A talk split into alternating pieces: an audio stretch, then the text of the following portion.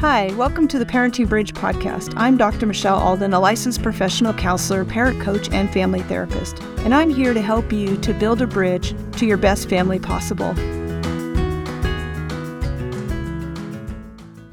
So, let's talk about some of the things that these kids need so that you feel like you, you know, not just dealing with all of the struggles. This is not to say, none of this is to say that adoption is too much to handle because it's, it's not. You can do it. If you if you feel led to adopt and you've adopted, um, you're already doing it, right? And I, I think one of the most harmful things is when you're just like, I can't do this, I don't want to do this anymore, you know, and and you're looking at disrupting the adoption. Like that's very challenging and very difficult. And I, I do think that there, I have worked with some families through that process of having to disengage from that.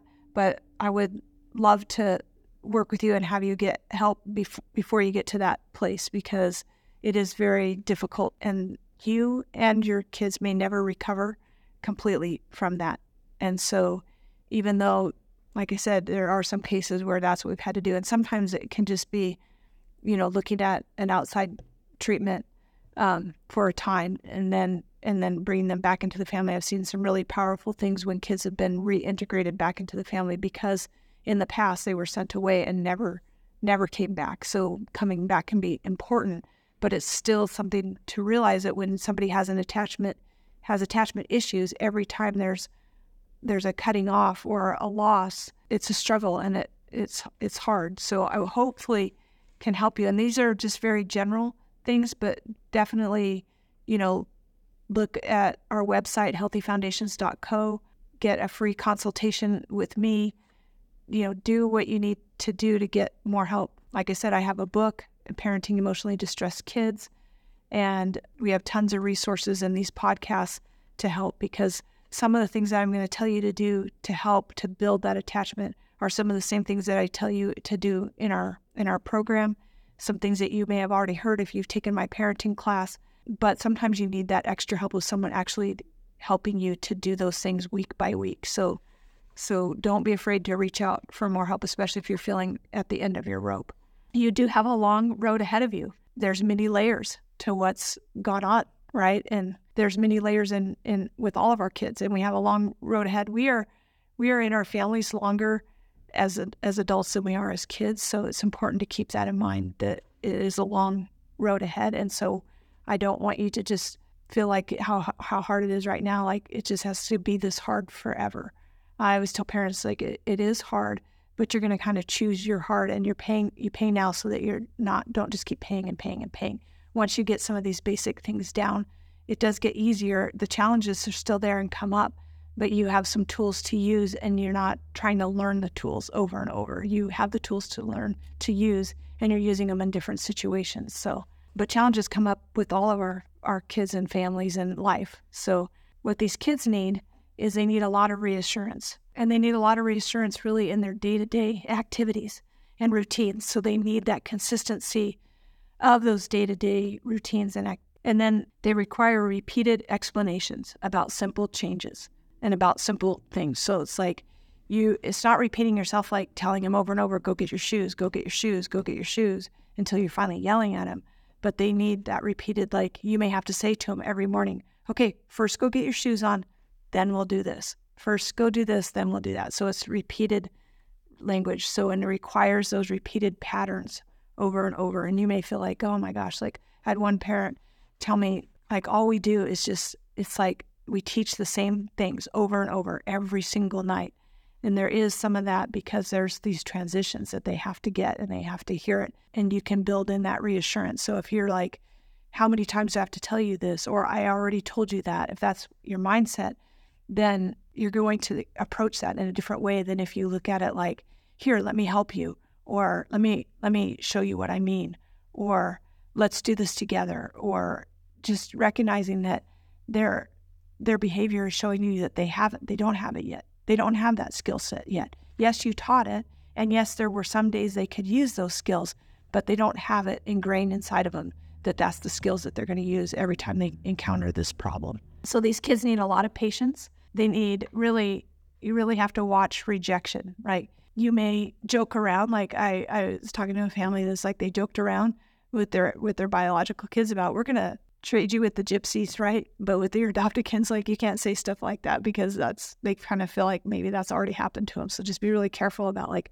we're not well, you know, I use a mantra that says we'll never give up on you, no matter how challenging your behaviors become. When I first adopted my son, he would ask me like, "Are you going?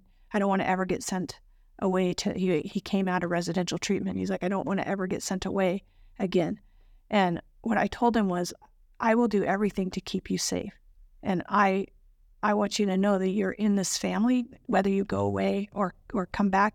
But I will do what I have to do for you to be safe. And I didn't ever promise him I would never send him to residential or that he would never have to do something to for help. Like he had one summer that he spent the whole summer at a therapeutic camp. He needed he needed that. But I I felt like it was also really important. It's like we're not sending you away or rejecting you. I'm I'm sending you to get help I want you to have this experience, and then you're you're still this you're still part of this family because that's the piece that was missing before. So um, these kids, because of that, they may really struggle, like even falling asleep. So you may need some really strong patterns and structure around nighttime. Really have to avoid giving up language. I don't know what to do with you. You're making this so hard on me. You know that kind of stuff. Any language that's giving up, I want you to be at least um, in towards the child to know to like I've got this. Like you, you've got this. You can do this. You will you will go around behind and get the help that you need and get the support you need, and you can you can vent and cry and it and and acknowledge how difficult it is and how challenging it is. But towards that child, like you really have to have that. You know, I will never give up on you, and and you have to also be like be in charge and know what you're gonna do. It's like okay, we're gonna do this, and inside your mind, you'll be like, I don't know if it's gonna work, and I'm so tired, and I've tried all these things, but I know my my lowest points as a parent were those times when I felt like I didn't know what what to do, and so that's why I want to help you and give you those tools to know what to do because um, I want you to be stable and I want you to be able to to give that love in those caring ways and to be consistent and be and yet be creatively consistent so that you can work through their manipulation. I want you to learn how to help them and how to teach them to, rather than expecting them to do it and then having to give consequences. So, you know, if you're feeling close to giving up or you're like you're at the end of your rope, again, don't be afraid to reach out, you know, hire a parenting coach, seek providers that know about adoption. Remember that it's not just they don't really just need counseling, right? Like I've seen a lot of times with counseling like the kids will kind of be stuck, right, in the stuff that's happened to them and so in the counseling, make sure that there's some adequate skill building that happens. We want the kids to have the skills to move forward. So the counselor's finding out what happened, but then they're like, oh, well, tell me what you did about that. And, and let's problem solve that and let's, you know, help them to use their executive functioning. I have videos about executive functioning. So, you know, watch those videos about that. Talk therapy alone isn't going to do it. There's lots of kids and, and parents that get stuck in that, right? Like they're stuck in their anxiety and they're stuck in and you know i have this and so that's why i can't do it i have kids tell me all the time like i can't i can't calm get my body calm because i have adhd it's like yes you have adhd but you can you can do this right and so pointing out those things to your kids like looking at them like they're a blank slate and what you're what you're going to write on that slate says a lot you know what are you going to write on their walls that they build right? They they're putting up these walls right through their behaviors through their pushing away but and they don't accept love and, and affection in the same way and it never feels like it's enough. But what will you write you know in, instead of this is what happened to you and that's why you act this way. It's like i know you're good at you know and i and i want to help you and i'm here for you. That kind of language they really have to hear over and over.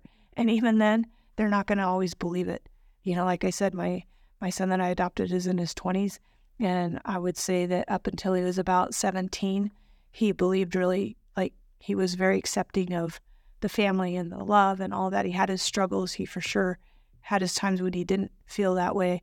But as he became older and his, and he really started struggling with like he just really doesn't believe. You know, he he listens to that voice in his head of all those years of being told that he was worthless and he feels worthless and he does things that make him feel more that way, right?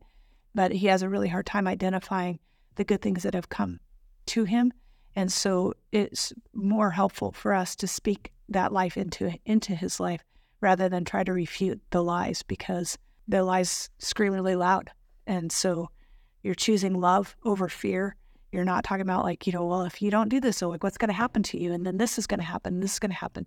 They don't, they don't believe that. Like that you have to speak into them like, you know, right now, and this is what we're doing and what are we going to do next and, and being there for them. And sometimes that they're going to push really hard away and they're not going to, you know, it's not going to be, you know, you're going to feel like, gosh, they just hate me, right? But but you're holding this boundary and you're being that stability and they know where that is and you're that that place for them. Um, you're real, right? Like you're not the ghost. You're you're real. You're going to really work on being that emotional support, helping them to move from their lower brain functioning um, and their reactive part of their brain into that more executive function and thinking. So, and that's what you really want to work on when they're in your home because that's where you have the opportunity to do it the most because there's challenges and things that happen every single day that require executive thinking and so we want to help keep them in there and again i have tons of videos and um, podcasts on this so look those up about executive functioning and about the mountain of escalation and how we keep kids moving forward so yes you need to know the cause of the behaviors but you have to work on how to move forward you know, move that thought forward from just the cause. You know, it's like, why are you doing this? Is not as good a question as like, I understand. I understand this is hard for you. Here's what we're gonna. Here's what we need to do. Here's how we're gonna move forward. Asking a lot of questions can kind of keep them stuck. Um, they don't know how to answer those questions, and if they do, they're just giving you answers that they know you want to hear. You know, like, well, what could you do next time? It's like, oh, I know, I'm going to breathe, or I'm going to walk away, or whatever. It's like, it's like, well, let's talk about it. Like when they, when they said this, what's some what's some things that go through your head, and what can we let's let's talk about you know what that might look like and play it out. You know, so uh, again, uh, the other thing I think is really you can do to help your kids is is just slow it down, right? Like they're they're emotionally a lot younger. They may have some actions that are more mature, but emotionally they're very they're very young, and so slowing it down, helping them process, helping them, giving them time to process, like if you ask them a question, then give them time to answer. Don't keep like asking more questions because they're not answering. If they just say, I don't know, or what, what, you know, it's like, let's just think for a minute before you say anything. Um, think if you can come up with an answer. Um, if they can't, instead of asking more questions, be like, I think that maybe you're feeling disappointed and, you know, and, you know, talk about that feeling or, or whatever and, and see if you can get them to move forward with that. There's this little child inside that for a lot of adopted kids that never really leaves and talk just just talk therapy doesn't seem to work. Don't go to just an ordinary therapist with your adopted kids with kids with um, and if you have adopted kids they do have attachment issues so so just know that you need to work with somebody that understands that kind of trauma and can help you and your child to have better stronger connections. They need like little tiny doses of love throughout the day. So just randomly be like you know what? I really love you, or wow, you just have amazing depth of in your eyes, or you know, just these things that just come randomly, right? Don't necessarily expect a, a lot back because you're going to have to kind of give it, but just lots of reassurance um, rather than arguing. I was thinking a lot about this. You know, it's like instead of giving advice, you know, what what can I point out as far as like, hey, I know you're good at this, or you know, and and um, been using that even with my older kids. So don't give into the into the anger. Don't get caught up in the argument with them. Like you know, like oh, I'm terrible and I'm horrible and I don't know why you even care about me. And we kind of jump down this rabbit hole trying to prove to them about oh no, you're not, or no, you're not dumb, you're smart, you know, and all this kind of stuff. It's like you don't need to to fight those fights. Like just give them sometimes just the next step that they need to take. It's like, yep, you made a mistake and that's okay. We all make mistakes. And you don't have to argue with them about whether they're smart or not. They just made a mistake. It's like, so here's a here's an eraser, or or do you want an, a fresh piece of paper, you know, or something like that, just to keep them moving so they don't get stuck. You know, they they learn from their from feeling, doing, and experiencing, and I think that's important to to keep in mind and remember. So again, this is not to say that adoption is is too much to handle. You can handle it, you can do it, and um, and I've worked with some amazing adoptive families that that are giving such value and depth to these kids. And and you really I mean I think adopting kid, adopted kids are amazing right? And so there's so much that that happens in the family and healing with adoptive kids and it, it really requires intentional parenting. It doesn't unfortunately it doesn't just happen because you provided this great home for the for the kids. Like it's it's going to take some some work to help them to overcome some of these things but it's totally worth it. And i'm really thankful for um, all the adoptive families that i've had the privilege to work with and and for my adoptive family as well. So um, again if you need more help look at healthyfoundations.co and remember that we have I have a book, Parenting Emotionally Distressed Kids, that may give you some additional support. Thanks for listening to the Parenting Bridge. Do you want to learn more about building a bridge to better behaviors? Pick up a copy of Dr. Michelle Alden's new book, Parenting Emotionally Distressed Kids. Or, for more resources, you can click on the link for Healthy Foundations. If you would like to leave a comment or a question for Dr. Alden, there's a link in the notes. We'll see you next time, and remember, things can always get better.